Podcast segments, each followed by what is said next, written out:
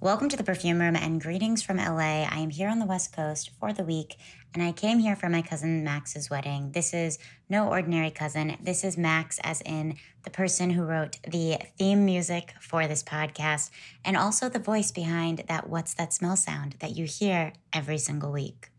And if you follow me on TikTok, you saw that I did a scent consult for Max and their fiance. And so they did indeed wear the fragrances that I selected for them.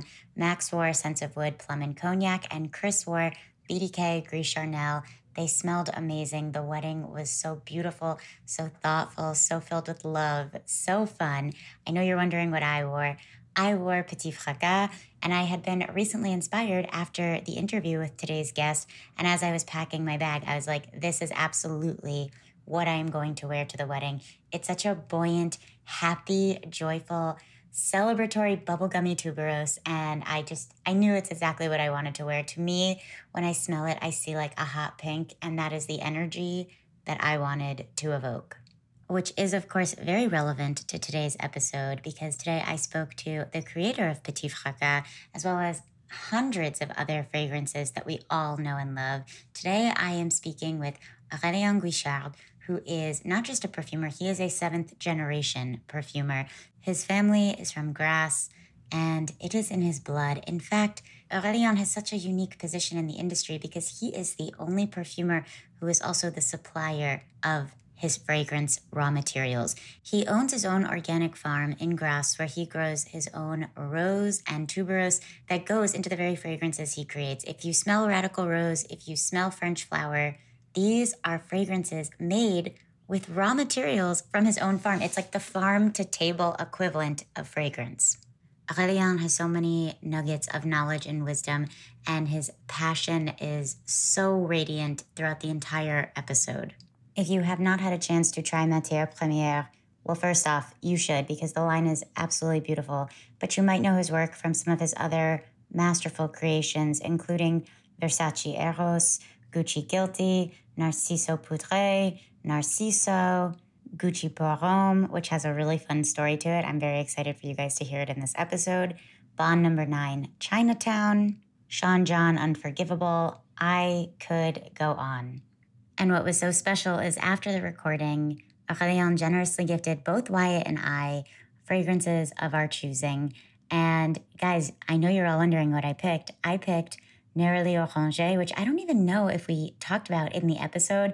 But when I tell you guys, I think it's my favorite Neroli scent I've ever smelled. Had I smelled this in time for the Orange Blossom Neroli Smell Club, you better believe it would have been in the sample pack. It is such a powerhouse. It is just so good. It is such a beautiful display of everything I love about the bitter orange tree. It's got such a nice sort of like herby Neroli note, but then this just like slightly sweet orange blossom. It's so wearable, it's so fresh. I love it so much. And he told Wyatt that he loved his bright aura and then recommended, based on that, Crystal Saffron, which is the newest fragrance coming to the US, I think next month.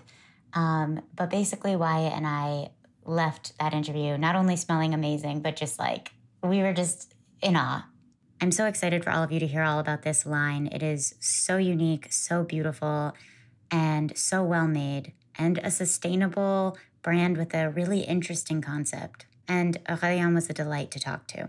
So here is Aurélien Guichard.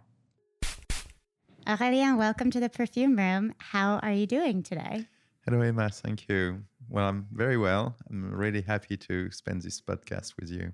Likewise. So, I always open the podcast with the following question What fragrance are you currently wearing, if any? I'm wearing um, the next fragrance that I'm working on for Matière Première, actually. Also, can't say anything? No.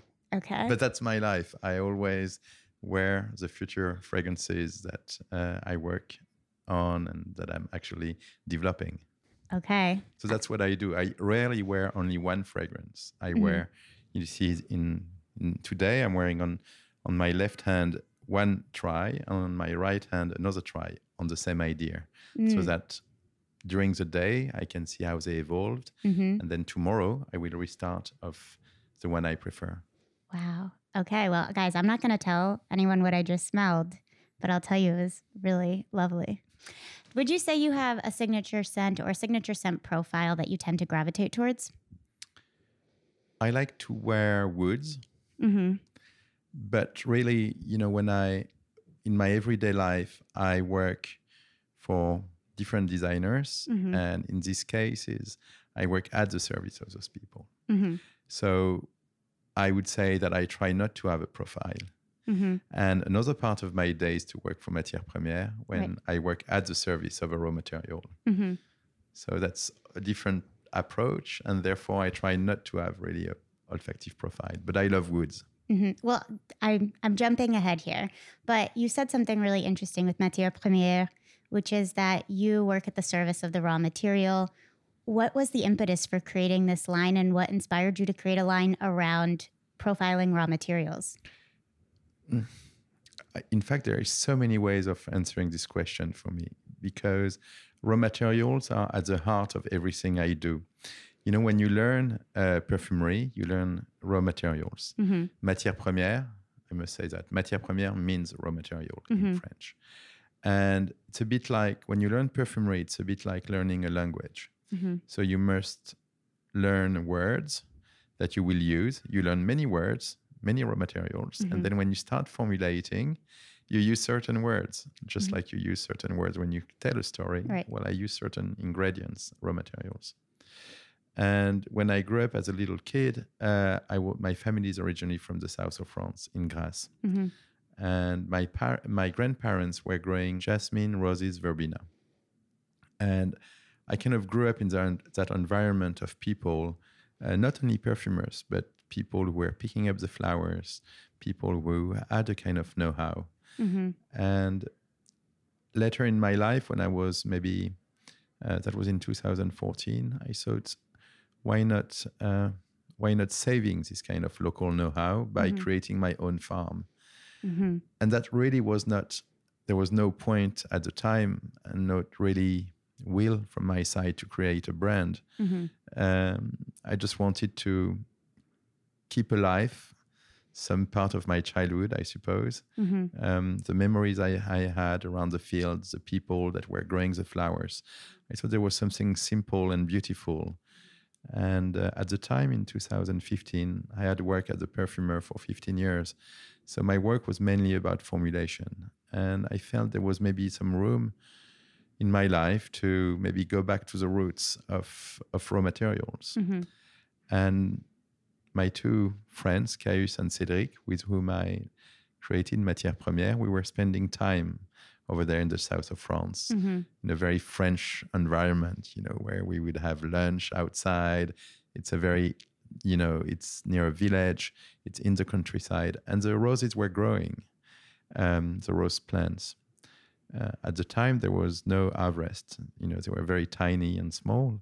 And we thought, why not creating something that's about that? That's about the direct connection between an ingredient and a fragrance Right. turning an ingredient into a perfume. And that's how, you know, something obvious came to me to say, "Look, let's create matière première. Mm. So, how is that process different? You know, obviously, when you're doing something for a client, I'm sure there's lots of different briefs involved. But when you hone in on the raw material, how do you sort of think about how you want to showcase it? I mean, first of all, I must say um, I absolutely love what I do, uh, whether it's working for a fashion brand, a couturier, a, marketing team, Mm-hmm. or working for Matière Première. Mm-hmm. I've always felt that it was such a luck to meet people who were believing in your ideas Mhm. and saying, "Okay, you have this idea, and I'm a famous designer that I, and I think your fragrance that you've been creating for me, it's great, and I want to put it in a bottle." So I've Mhm. always loved that to work at the service of other people. Mm-hmm. And for me, what was important is to come up with something totally different with Matière Première that was not, I would say, in competition with this part of my life. I, so I was thinking, you know, what's what is it that people maybe are missing when it comes to fragrance? Mm-hmm. And I thought it was about creating a brand that was really about respecting the beauty of a raw material. Mm-hmm. You know, in my in my lab where I work, I have plenty of ingredients Right. that I use for composition. Right. And when I smell those ingredients and I dip a blotter in a bottle, uh, many of them they, they last for five, six, seven days, and many fragrances don't last for five, six, seven days. They- in fact, Most most, of them yeah. don't even last for an hour or two. Right. So I said, you know, what if we go back to this basic, and a bit like a photographer does, where he will look in the street, um, and he will see certain things. He will make a picture and he will show to people what he think is beautiful. I felt I could do the same thing with ingredients. Hmm. Uh, if I find an ingredient beautiful, Mhm. how can I turn it into a perfume? That Mhm. was, I think, at the heart of the the philosophy of matière première Mm. around me, I had friends who were working as in fashion, in art, and many of them were telling me they were not fra- wearing fragrances, Mhm. and they, in fact, they thought it was cool not to wear fragrances. It's cool not to wear fragrances. Yeah, They're they saying saw it to a perfumer. Yes, I and I thought, you know, there's something that we're missing there. I mean, there's something uh, I can understand. So I, w- you know, you would ask many people tell you all fragrances smell the same, or they Mhm. don't last, or they are too sweet, or this Mhm. and that. And I thought, okay, why do they tell me that they don't think it's cool to wear a perfume? right. And the fact that when I started to create fragrances for Matière Première, that fragrances were built around one central raw material, very legible, Mhm. formulation very simple. The fact that they could understand what they would smell on blotter made them feel comfortable to put it on skin. Right. The fact that the formulation is specific because it's not overwhelming, Right. they would wear it during a day and they would get comments Right. and then they would come back to me and say, "Can I wear your this fragrance again?" So, so that I think was also at the heart of of the design of creating Matière Première was to Mm. come up with a brand where you understand what you wear. Right. That was, I think, something that Mm. I thought was super interesting. So, do you consider the fragrances to be sort of soliflores, or it's really they're more of the heart, but there's lots of other ingredients? There are, you know, people don't always understand that what a natural ingredient Mhm. is in fact made of plenty of different facets. Mm-hmm. If you smell, for example, a rose centifolia, Mm-hmm. An absolute, it has a floral facet, Mm-hmm. but it also has a spicy facet, a woody facet. Mm-hmm. It has a fruity facet. Mm-hmm. So my goal and my work when I create a fragrance for Matière Première mm-hmm. is to underline certain facets Mm. and to diminish other Mm-hmm. by just adding and combining ingredients that will underline maybe the spiciness or the woodiness of the rose. Yeah, I do want to talk about Rose centifolia, and I think it's a, a good segue into uh, Domaine de Chautar- Chautard. Did I say it correctly? Yes. Thank you. I was telling Alex if I'm like, I'm going to mess it all up. Um, okay. Um, the centifolia rose is so special and it's so unique to Grasse. And I actually have had a few conversations recently with different people in the industry trying to differentiate how they would describe the damask rose versus Rosa centifolia. And I've gotten such different answers because I think it can be interpreted in so many different ways. What about the centifolia rose is special to you and how would you describe it? So, first, you don't obtain the same product when you do an extraction of Rose Centifolia with a rose from Damascus. Mm-hmm. The Damascena rose, Damascus rose, you get oil because you get it through steam distillation. Right. The smell is fresh, floral, almost fruity, a bit vibrant. It smells a bit lychee like. It's beautiful, Mm-hmm. but it's it's a different product that what you obtain when you do rose centifolia because rose centifolia which is also called rose de mai you extract the smell by um, you get an absolute Mm-hmm. so it's super it's much more complex much more intense much more long lasting Mm-hmm. we we tend to, and I think that it doesn't mean that it's better or worse than the rose damascena. It's just a different product. Mm-hmm. Same again when you smell a rose centifolia from Turkey, because you can find some rose centifolia in Turkey or in Bulgaria. Mm-hmm. They don't smell the same as the ones in the south of France, Mm-hmm. because a bit like wine, grapes, Right. according to the terroir, the climax, Right. the plant will smell different. Mm-hmm. And that is absolutely magical. You know, that was at the heart of our conviction at Matière Première is the terroir, the know-how of the people who grow the flowers affect the quality of the ingredient. Mm-hmm. Now, if you take that ingredient and you overdose it in a fragrance, Mm-hmm. it, you always already bring a kind of beauty and a complexity that people will feel when they wear the perfume. Mm-hmm. And so this access to amazing ingredients was was really something central. Also, the fact that we put a huge quantity of that ingredient is also something that I thought was important for two reasons. First, by putting a large quantity, you can feel the texture of the ingredient, Mm-hmm. but also you make sure that the people who produce the ingredient will have consistent orders so that their farm can work years after years. Right. So many fragrances use beautiful ingredients, but the question is how much of that beautiful ingredient do you put in the bottle? Right. At Matière Première, we always try to push the limit of the quantity. Right. I heard that this has the highest percentage of Centifolia Absolute of any Centifolia fragrance. Correct. Guys, I mean, this is gorgeous. I love it. You know, at, at Matière Première, as I said before, we I don't try to have like a sophisticated inspiration. Mm-hmm. I find one ingredient Mm-hmm. that I think is cool. mm-hmm. I try to put this high dosage of that ingredient, and I, then my creative approach is just to facet this ingredient to turn it into a perfume. Mm-hmm. Now, what does turning an ingredient in a perfume means? It can be either underlining what I find beautiful about it, but it can also be about trying to diminish the drawback of the ingredient. Mm-hmm. For example, at Matière Première, we have a fragrance called uh, Cologne Cédrat. Mm-hmm. Cologne Cédrat is a fake cologne.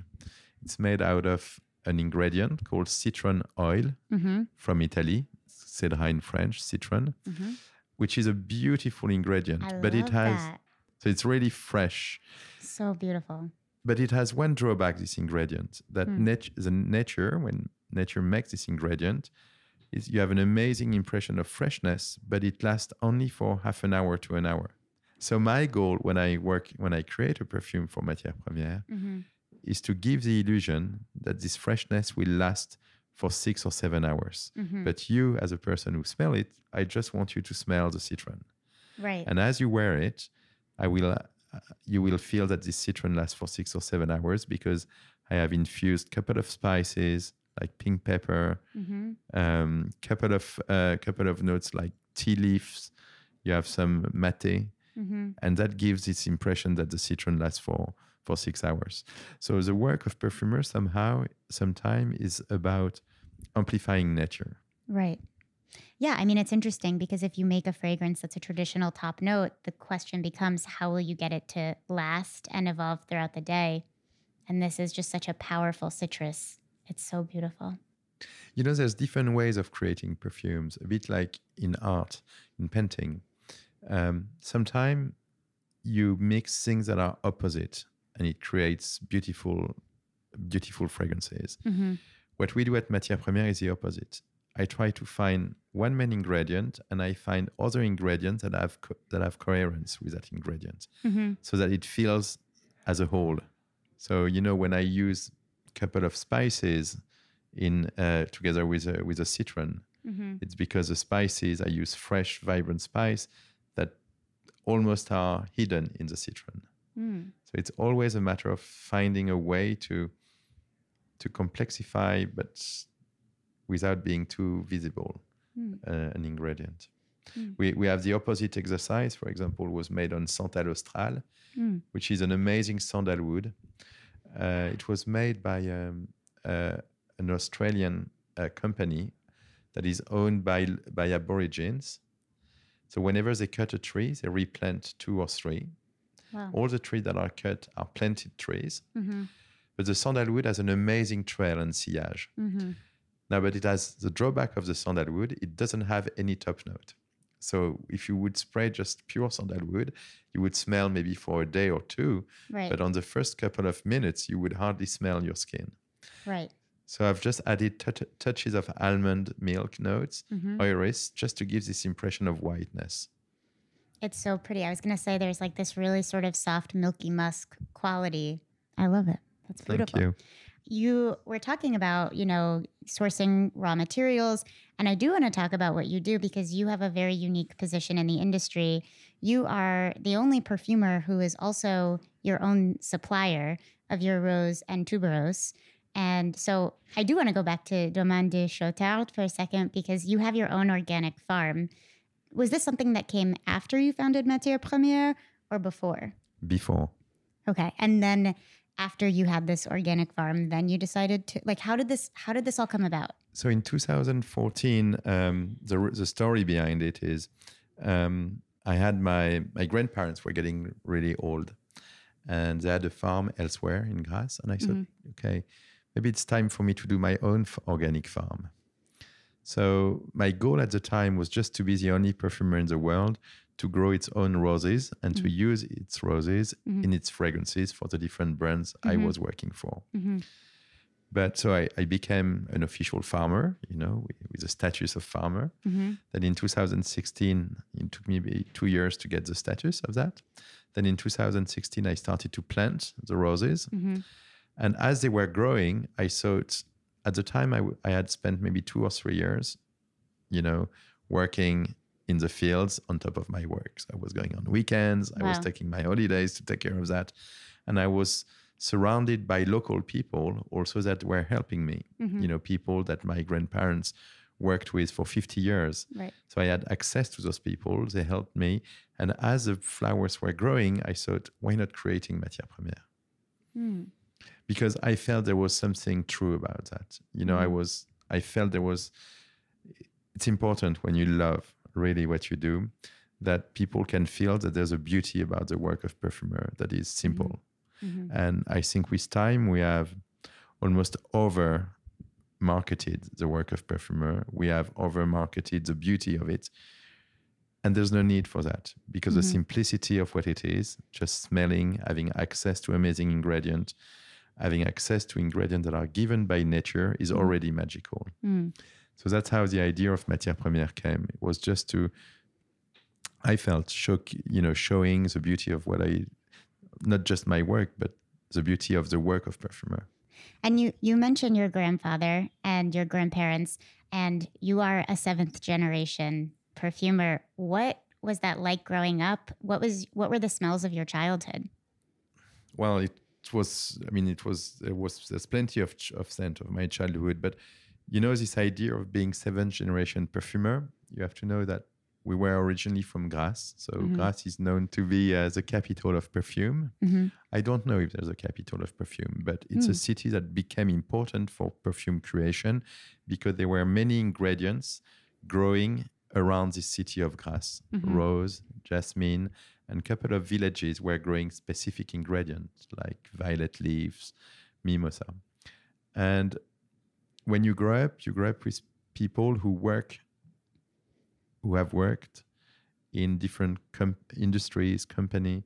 So they are all related with fragrances. And you mm-hmm. talked with people who are the greatest perfumer of the world, uh, who are not stars. You know, they're just they talk about perfume, just mm-hmm. like you. Some people talk about football or baseball, right. or so. There's this is passion. This is when it's a way of life. It's it's a way of exchanging. You know, I I have a mother. She's a um, a sculptress. We mm-hmm. I grew up with artists that could that were painters, sculptors, perfumers, mm. and they were talking about that because it was their their fire inside. You know, mm-hmm. that's what made them happy was to talk about that.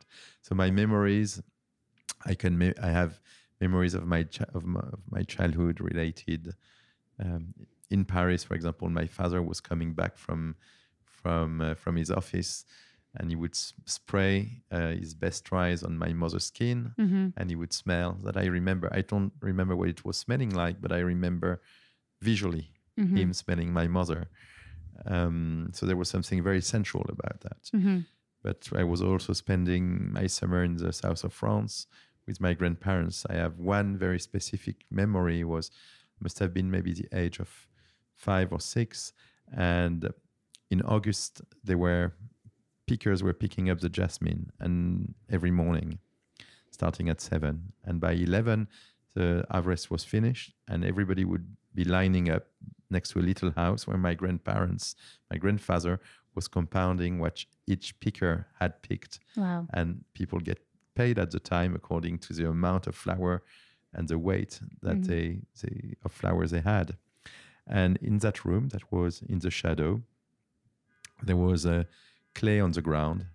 There was a smell of the flowers, of course, but there was also- also the smell of the gasoline because there was some agricultural machine. hmm And the smell together of all this was incredible. The mix of the flowers with the petrol and the, sh- the, the clay on the ground was really something incredible. And five years ago, I walked back again in that room, in that little, and of course, it was empty. I had the impression that the smell was still there. Mm. So that's to me it was something special. I remember also when I was maybe five or six, uh, your little kid, you're maybe I don't know, uh, not very much higher than the hands of of the adults that are surrounding you, and I remember the smell of the of people's hands.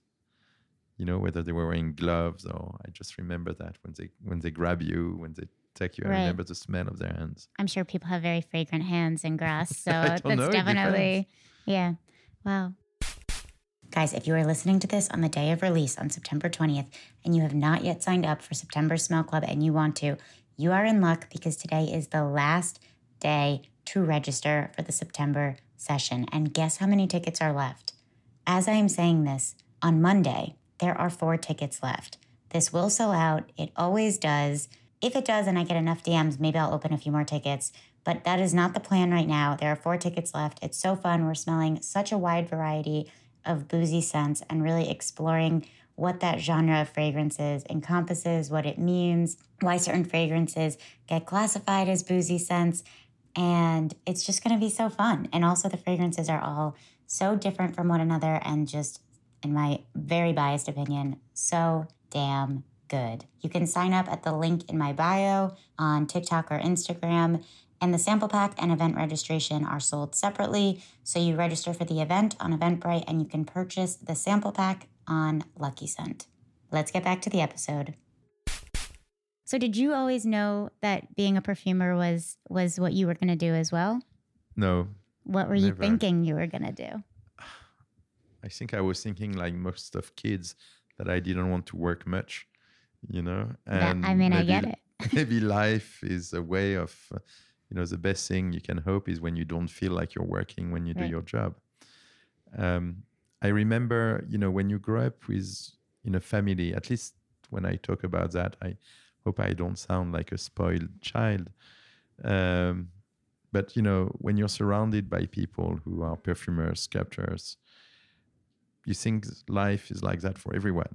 Right. And um, so I never really wanted to become a perfumer. I just remember that when I was 16, 17, I wanted to go away from France. I felt I wanted to explore the world, meet different people. hmm And um, I left and I studied um, in England. hmm And um, I remember, in fact, it's funny because the first experience, professional experience I had was actually in America when I was 18. Mm. Uh, I came and I was lucky because after my first year of university, I was taken into a placement to work in a perfume company. So I was there to make coffee, photocopy, and being, you know, helping around. At a at a perfume house. Perfume house in New York. In Teaneck did they the know who your who your father was? Yeah, yeah, yes, they Yeah. did. But I was, you know, I was studying at the time, and I wasn't studying perfumery. I was just Right. helping around, Yeah. and I loved, I loved the people. I was, I really loved uh, this interaction of uh, relationship of people working together, hmm and that gave me um, a desire to to study perfumery later on in my life. So that's when you were 18. You were in New Yeah. York. So what was that? Was that during the summer?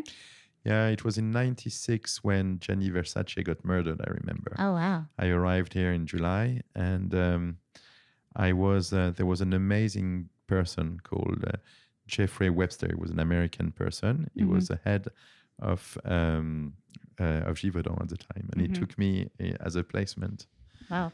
And I was yeah, I was just helping people around, and I just thought it was fantastic, you know, exciting. I felt there was so many so much passion Uh, and I thought it was much more fun than what I was studying. I was studying economics, which was Oh. really boring. So I finished my study of economics, Yeah. uh, and this, and three years later, I started all over again and studied perfumery. Wow. So that that internship or that summer job is kind of it's so interesting because you have such a romantic fragrance upbringing, but then the story of like making copies, hanging around the office, you're like, yeah. I'm sometimes it's funny how sometimes you need to be away from your parents to realize that what you wanted to do the whole time is what they're Totally. yeah. So what was that summer in New York for you like? It was a sense of freedom. There was um, possibilities. I was so lucky because right when you know when you arrive in a city and you know no one, everything depends on the first people you meet. Mm-hmm. And the first people I met, I remember, were incredible people. I was living at an artist. Uh, his name was Michel Gérard, and he was married with a Russian woman who was actually helping um, people who were arriving in America. Uh, they were artists, philosopher. Uh, I was also very close with a woman who was working at the New York Times for all the shows, Wow. and she had a she had a lover who was uh, a Cuban uh, artist playing at the Carnegie Hall, and she had friends in a bar called the Bardo, which was like a um, an, uh, a place down in Chelsea where you had drag queens playing music, incredible. So there was a real sense of diversity, of open mindedness, Mm-hmm. of creativity. That really, I think, um, it's incredible in your life when you are 18 to be able to be exposed to to to people who have ideas, who have Mhm. will, who have dreams, Yeah. and who have desire to create things that are in line with their inspirations. What a fun time. I'm just listening to that story. I'm like, I want to live like that. When But, you but, but but you know, as we're talking, Yeah. it's also something that you know when I when we came up with Matière Première, um, you know, I have a huge respect for French perfumery, but at the same time, I really wanted to have to create something that was about the beauty of perfume, but in a very accessible way. Mhm. I think sometimes when fragrances are too complex, too complicated, Mhm. there's also it makes a distance between expert and non-expert. And I don't create fragrances for experts. I create for people that I want to share what's beautiful about uh, about my perfume, about Right. sorry my ingredients, and I want them to ex- to to feel that. So Right. it has to be um, it has to be understandable, Mhm. visible. Right. Yeah, I think sometimes, you know, I the idea of something that's that's around one key note, people know how to describe it. People can smell rose and recognize rose. And I think so much of the barrier to entry of people talking about fragrance is they don't know what they're smelling and they don't feel like they have a, a place to talk about it. Exactly. You know, probably the opposite style of our perfume would be like a chypre. You know, if you smell a so chypre, so complicated. Yeah. you you add six or seven ingredients Right. that would be probably you know bergamot with rose with oak moss with patchouli Mm-hmm. and you obtain with those five six ingredients something totally different Mm-hmm. and no one can really tell that there's those five six ingredients in this accord Right. well matière première is the opposite we want when people smell for example encens suave Mm-hmm. they, we want them to feel the texture of the incense Mm-hmm. we want them to feel that we have created a fragrance that was a mix of two impressions one dry, vibrant impression with the incense, together with something suave, soft, and, and warm, created by coffee, vanilla, and so something almost opposite. So I'm smelling it right now. Um, this is fun for me because I did not have a chance to really go through your line prior to this interview. So it's this is like a dream come true to smell it as you describe it. Like it's I'm hearing the artist describe. It's almost like if you go to a museum and like you're standing with the artist looking at the looking at the work. This is beautiful. And it's such a nice there's such a nice sweetness to it that just feels sort of like soft and balancing of that that incense note really beautiful. I'm very happy. Talk Just, well about it. uh, I, I could smell these fragrances all day. I'm, I'm curious though, when you did make the leap to go to perfume school, did it feel second nature to you? I mean, growing up surrounded by so many raw materials and perfumers, did you go in and be like, I know what jasmine smells like? Like, how did that, what was that experience? It was a life changing experience because I already felt I knew nothing. Mm-hmm. you know, of course, it's wonderful when you are exposed to three, four, five ingredients in your childhood mm-hmm. is one thing because you mm-hmm. have a connection with those ingredients. But when you mm-hmm. learn perfumery, and when I was learning perfumery during three years, you have to learn maybe 3,000 smell Very different. ingredients. Right. So I just remember that it was just, I felt, I walked into that room and, you know, before I start actually uh, the school, I, that American guy I told you about, uh, Jeff Webster, he was like a head of a, a company. And I told him, what if you start again your career? Would you be a sales like you've been, or would you be a perfumer? And he laughed and he said, I would be a perfumer. So he said, you know, Aurélien, what I do is you will you will uh, finish uh, your studies, and if you want, I give you a chance to to do, to join a perfumery school. That's how I started. Wow. And when I walked into that perfumery school, first I had uh, I felt privileged. I felt lucky, but also I felt that it was like it's a bit like when you start Les Beaux Arts.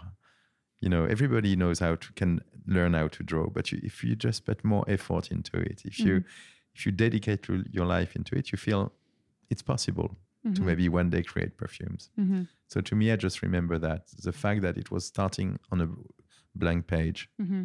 and that it was just a matter of learning. I mean, you've been doing comedy, so it's about learning the techniques. It's about if you learn the techniques better than the others, Right. if you dedicate your life at learning, then you will be free at expressing yourself later on. hmm I, I also find, and I, I wonder if this applies to perfumery as well, is sometimes when you don't know what you're up against, you're to be naive sometimes is almost better because you just sort of like go in full fledged and you don't you don't know how competitive it is or you don't know that there's 3000 materials ahead of you that you need to memorize. I don't know if that was anything if you had a similar uh, totally. Well, you, you really do feel. I mean, first, I think you're never as creative as when you know little. I agree. And the younger you Right. are, the more creative you are. Right. Now, what I feel, and that's maybe what I try to do with Matière Première, is then the more you know, the more knowledgeable you know. If you want to be creative, you have to think, okay, if I think, for example, of a tubéreuse, I Mm-hmm. think some masterpiece of tubéreuse like Fracas, Giorgio Beverly Hills. We're to- talking For about everybody Giorgio. listening, I'm currently wearing Petit Fracas, which is one of Aurelien's creations and a beautiful tuberose, Well, a you- playful tuberose. you can feel okay there's some masterpiece about Right. tubéreuse that have Right. been created but usually in a certain way Mm-hmm. so maybe my goal when i will create a tubéreuse for matière première Mm-hmm. will to have to find a different approach how can i showcase a tubéreuse differently Mm-hmm. french flower for example which was created with our own organic tuberose Mm-hmm. made in the south of france the idea was to go at the opposite of uh, the beautiful tuberose made before, uh, such as Fracas, that are very opulent, dark, rich, and sensual.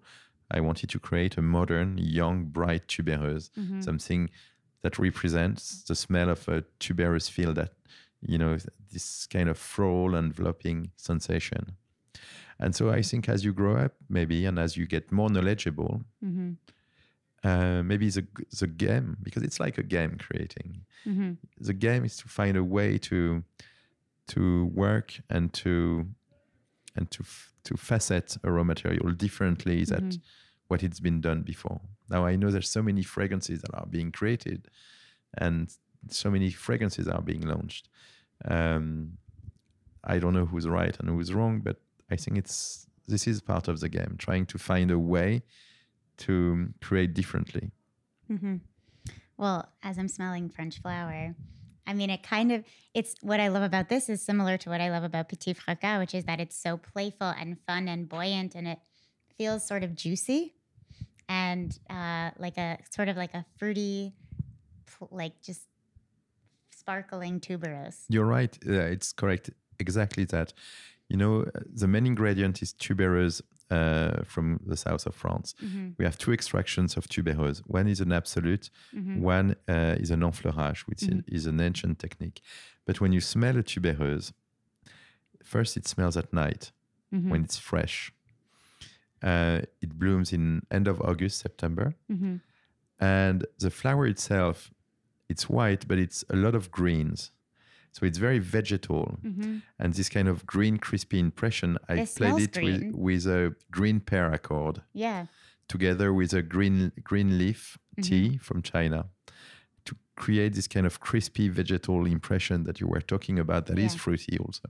Yeah. I- I love it. I mean, this is my kind of tuberose. This is like my is so happy. Um, And yeah. you know the specific thing about French flower is today there's almost I think Matière Première is one of the only fragrance in the world um, to use tuberose from grass because Mm. one kilo of tuberose absolute from grass costs 250,000 euro, almost dollars. Okay, $250,000. wow. When one kilo of tuberose from India costs 11, so 25 time, time less, 11,000. Wow. So, and matière première, it's also something that we I'm very proud of. On top of the olfactive, it's today it's the only fragrance house in the world to own its own fields of flowers.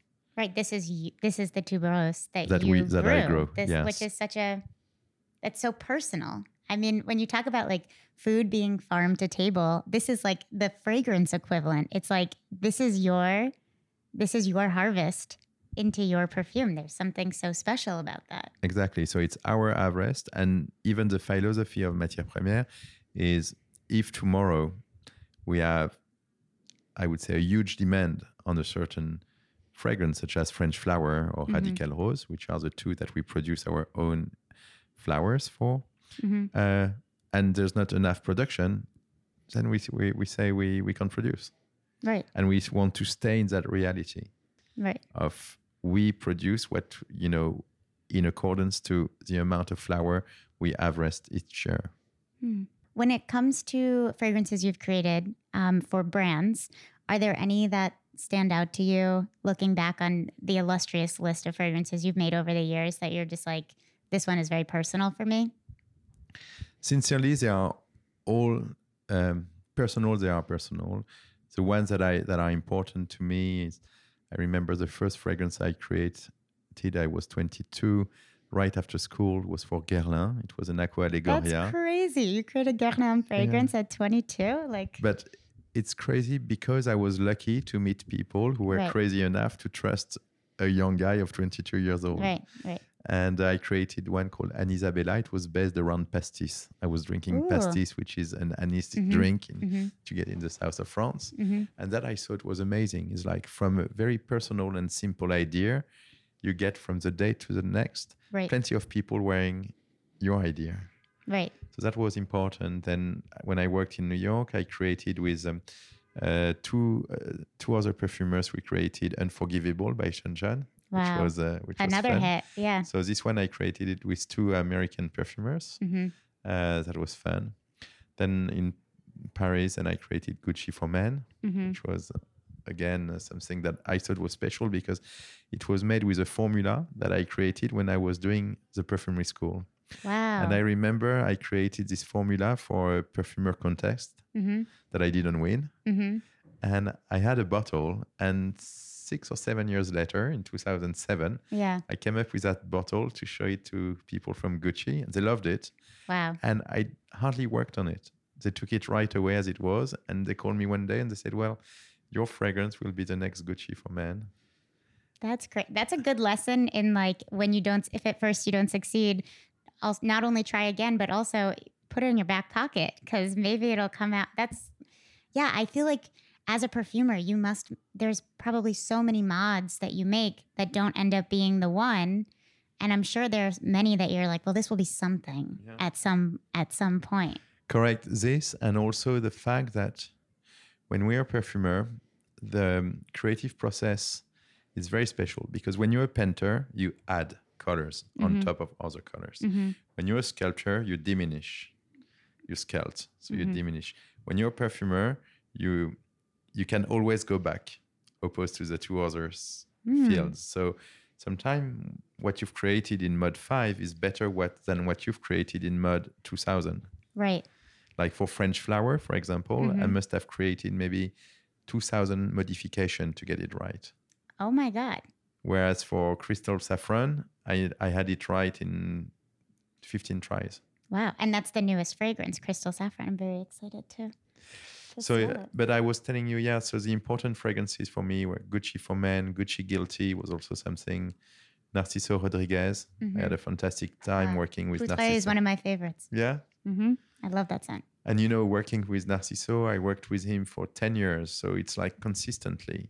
It's not just about creating one fragrance, it's how you get to understand someone Right. Mm-hmm. through years and that you understand his style of, of, of fashion and that you are capable of coming up with new scents that relates to him. hmm Um, created for uh, Burberry Hero was also one of the letters Right. from a very personal idea Right. was like a trio of cedar because at home in the south of France, I have like there was like three amazing cedars, and Mm. one summer there was a dry storm, hmm and the thunder hit one of the cedar Oh wow. and destroyed it. hmm But the cedar never died; is still standing. And a few months later, I had a project from um, uh, Mr. Riccardo Tisci, and the whole thing about Burberry was about incorruptibility. Mm-hmm. uh, immortality. And the symbol of this is cedar. Mm. And I created hero like this. Wow. So you know, it's sometimes like personal stories that are just like uh, give you ideas and make your creation sincere. wow. You Yeah. know, Versace Eros for Men was also made with. Um, I was spending a lot of time in the north of Italy, Mhm. near, near the Lake Como, hmm and uh, or Lac, Lac de Garde, Lac Aguarda, and they had those kind of amazing citron that I used for Eros Wow. Versace. So I mean, there's a there's a thread of what you're saying because there's all all of these sort of have natural source inspirations, even if they're not all you know the same raw materials that you're using in matière première. You're inspired by things that you're seeing in nature, even when you're doing work for clients, which is interesting. At least it's the way I speak about it today. But I think when I create those perfume for designers, I usually try to picture one person Mm-hmm. that will illustrate the project that I'm given. Mm-hmm. And then from that project, from that once I pictured that person, whether Mhm. it's a stranger in the street Mm-hmm. or someone I know, then I will like I will be like, okay, this person is like that, so the perfume has to Mm-hmm. to talk like this. And when you write a perfume, and we, when you compose a perfume for a couturier, the way you write the formula has to be in the same way that the design is close. So Mhm. if you work for a couturier that is very much into details, Mhm. like John Galliano at the time when I was working for him, in, the formula has to be made of many different details because Mhm. it's was about his style was like that. But then Mhm. when you work for Giorgio Armani with much more about cut line, it is very much about agri- uh, arch- architecture. Right.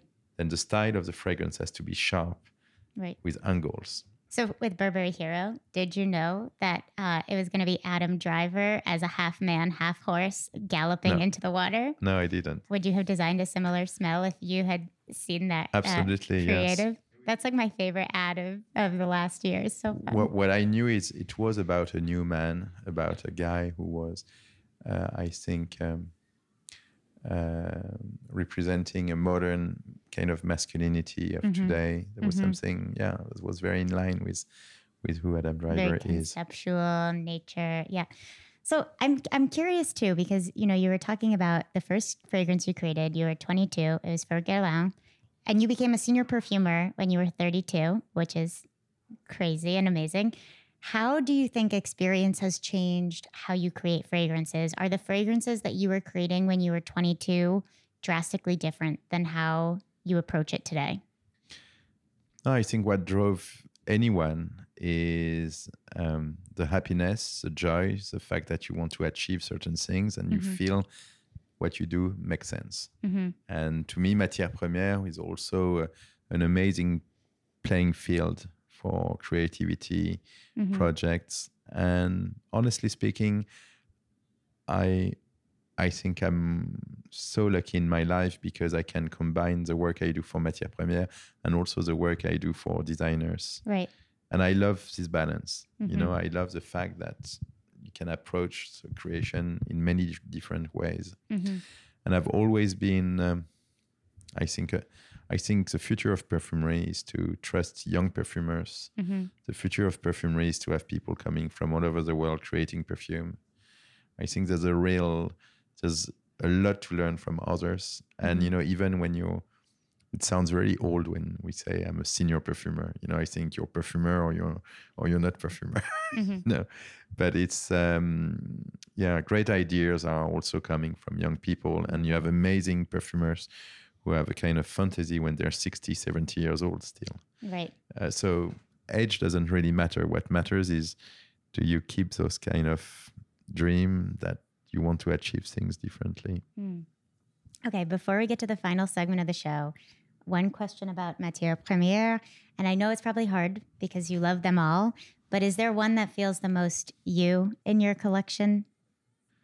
Well, there's two that I feel are, I think, the outcome of um, of a project that I'm very proud of. Are it's Radical Rose and French Flower because those two are made with my own flowers. Right. So it's not just a creation; it's also the result of um, some hard work of people working the ground, the soil, taking care of of plants, taking care of the rows, extracting them in a certain way, mm-hmm. and then turning them into a perfume. So to me, it's they are special to me because when I think back of six years ago, it sounded impossible to mm-hmm. do that, and when I see that today, you know, um, I was um, at Saks and Fifth Avenue today, and mm-hmm. I could see Radical the flowers, people smelling it, wearing it.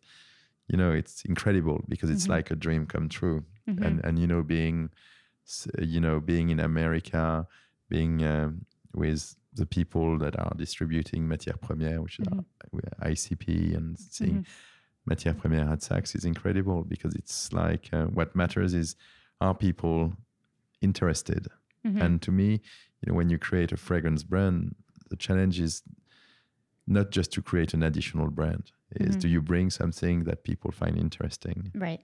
It's so cool. You see it the you see everything about this fragrance from actually planting the seeds that grow the flowers that heart and then the flowers are harvested and then there's they're turned into absolutes. Like you're part of the process in those two fragrances from every aspect of creation. It's a really rare and cool vantage point.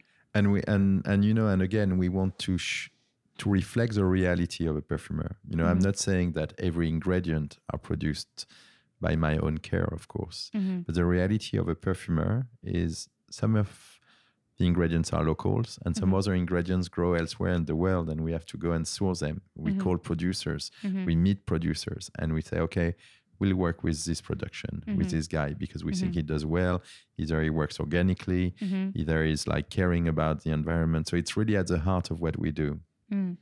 And can you give any um, sneak preview as to some raw materials that might inspire any future matière première scents? Well, you know, nature takes time. Like, so this year I will plant some uh, lavender. Mm. So maybe in the coming few years, mm-hmm. because of course I'm not going to launch a lavender fragrance in one year, but maybe in two years, lavender will be will be old enough to mm. have an extraction and to maybe come up with a, a lavender fragrance. Mm. It's possible. But you know, of course, value doesn't define quality only. But today, you know, when I'm a lucky perfumer because when I designed with my two associate Matière Première, we did everything we could to put as much quality in the oil, not in the advertising, mm-hmm not in the other element of the product, but in the oil. So it means high concentration. It means quality of ingredients. It means aging. You know, it's like wine. When you mm-hmm. put a lot of, when you have a full-bodied wine, you need mm-hmm. to open it so that it breathes and it mm-hmm. gets diffusive and powerful. Mm. Well, for us, it's the same because there's so much material in it. You need to have the oil that can rest, that can actually age, so that the fragrance gives its maximum. Mm. And the goal is to create head turning fragrances, not old fashioned, but modern head turning fragrances. And to us, that's the philosophy, and that's what really we, it's a promise of Matière Première, I think. Wow. It's like when you wear one fragrance of ours, of Matière Première, it's, uh, you get comments. Yes, absolutely. I mean, I'm excited. I want to spray myself in all of these at the same time. Um, I'm going to be very fragrant as I walk out of here today. Okay, the final segment of the show is called What's That Smell? Mmm, what's that smell? It is rapid fire scent association. I'll throw out a person, a place, an emotion, a thing, and you just tell me the first smell that comes to mind. and no answer is incorrect. Okay. Okay. Actually, that's very important. You know, that's why I became a perfumer Really? because when it comes to creation, no one is wrong. I agree. That's what that's what I try and uh, sometimes people will message me and tell me that they were sure that they perceived a certain note in a fragrance and then it wasn't there. And I'm like, if you perceive it, so much of, of fragrance notes, obviously in this case, there's these are true raw materials, but so much as I've learned is written by marketers of how they interpret the fragrance and they're not actual like raw materials. So That's right. Yeah it's interesting. You guys, you heard it from a perfumer, so don't take my word for it. Okay. Aurélien, are you ready to play What's That Smell? Yes. What is the smell, since we're here right now, of New York City? Dry cleaner. Oh, interesting. Okay. You, no one has ever said that before, and I, I like it. When I lived in New York, Mm-hmm. in the I was living in MacDougal Alley, and there was there was a little walk-up building Mm-hmm. in the house, and there was a dry cleaner at the Mm. ground floor. And to me, I, the smell at the same time clean and steamy, but pleasant. Pleasant. Mm, I, okay, I love it. Uh, what is the smell of Grasse? Jasmine, What is the smell of London?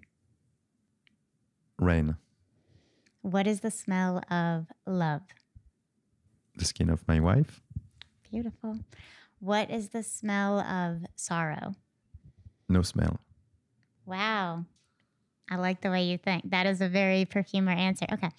What is the smell of your childhood home? Marble powder. Marble powder? My mother, so she was sculpting uh, marble because she was a sculptress Mm-hmm. at night in the evening Mm. in the apartment, and there was marble powder everywhere. Wow. So it's very mineral, Mm-hmm. bit dusty, but Hmm. yeah, that I remember. Would that the ever smell of my childhood. would that ever inspire a fragrance, perhaps? Yes, I created a fragrance for Kenzo made with Ron Arad, you know, the Mhm. designer, the Mhm. Israeli designer. And the whole idea was about the, the duality between the mineral character of marble powder with the sensual character of a woman's skin. Mm. And it was called OVNI. Wow. Okay. What is the smell of matière première? I wouldn't know. There's not one single smell of matière première. Okay. I like that political answer. I'll take it. Okay. And the final question What is the smell of Aurélien Guichard? I would say my smell while I wear the fragrance I'm working on, I said earlier on. But I would like to think that I smell creative. Hmm. I would agree. I don't know if I do, but Yeah. The smell of creativity. That is beautiful. Where can everybody listening, if they would like to experience Matière Première, uh, shop for this collection? well, you know, Matière Première, you can smell it at Saks hmm uh, on Fifth Avenue. And there's a, a lot of different uh, point of sales that are opening across the country, North America. hmm And of course, online, you can find Matière Première. Beautiful. Thank you so much, Aurélien. It's been so wonderful to talk with you. Well, thank you, Emma. And, um, you know, again, uh, thank you for taking the time. It's not so easy to talk about uh, olfactive scent and olfactive memories. So I hope, uh, I hope you had a good time. Perfume Room is edited by Wyatt Peak. Music is by Max Vernon, and illustrations are by Israel Rodriguez.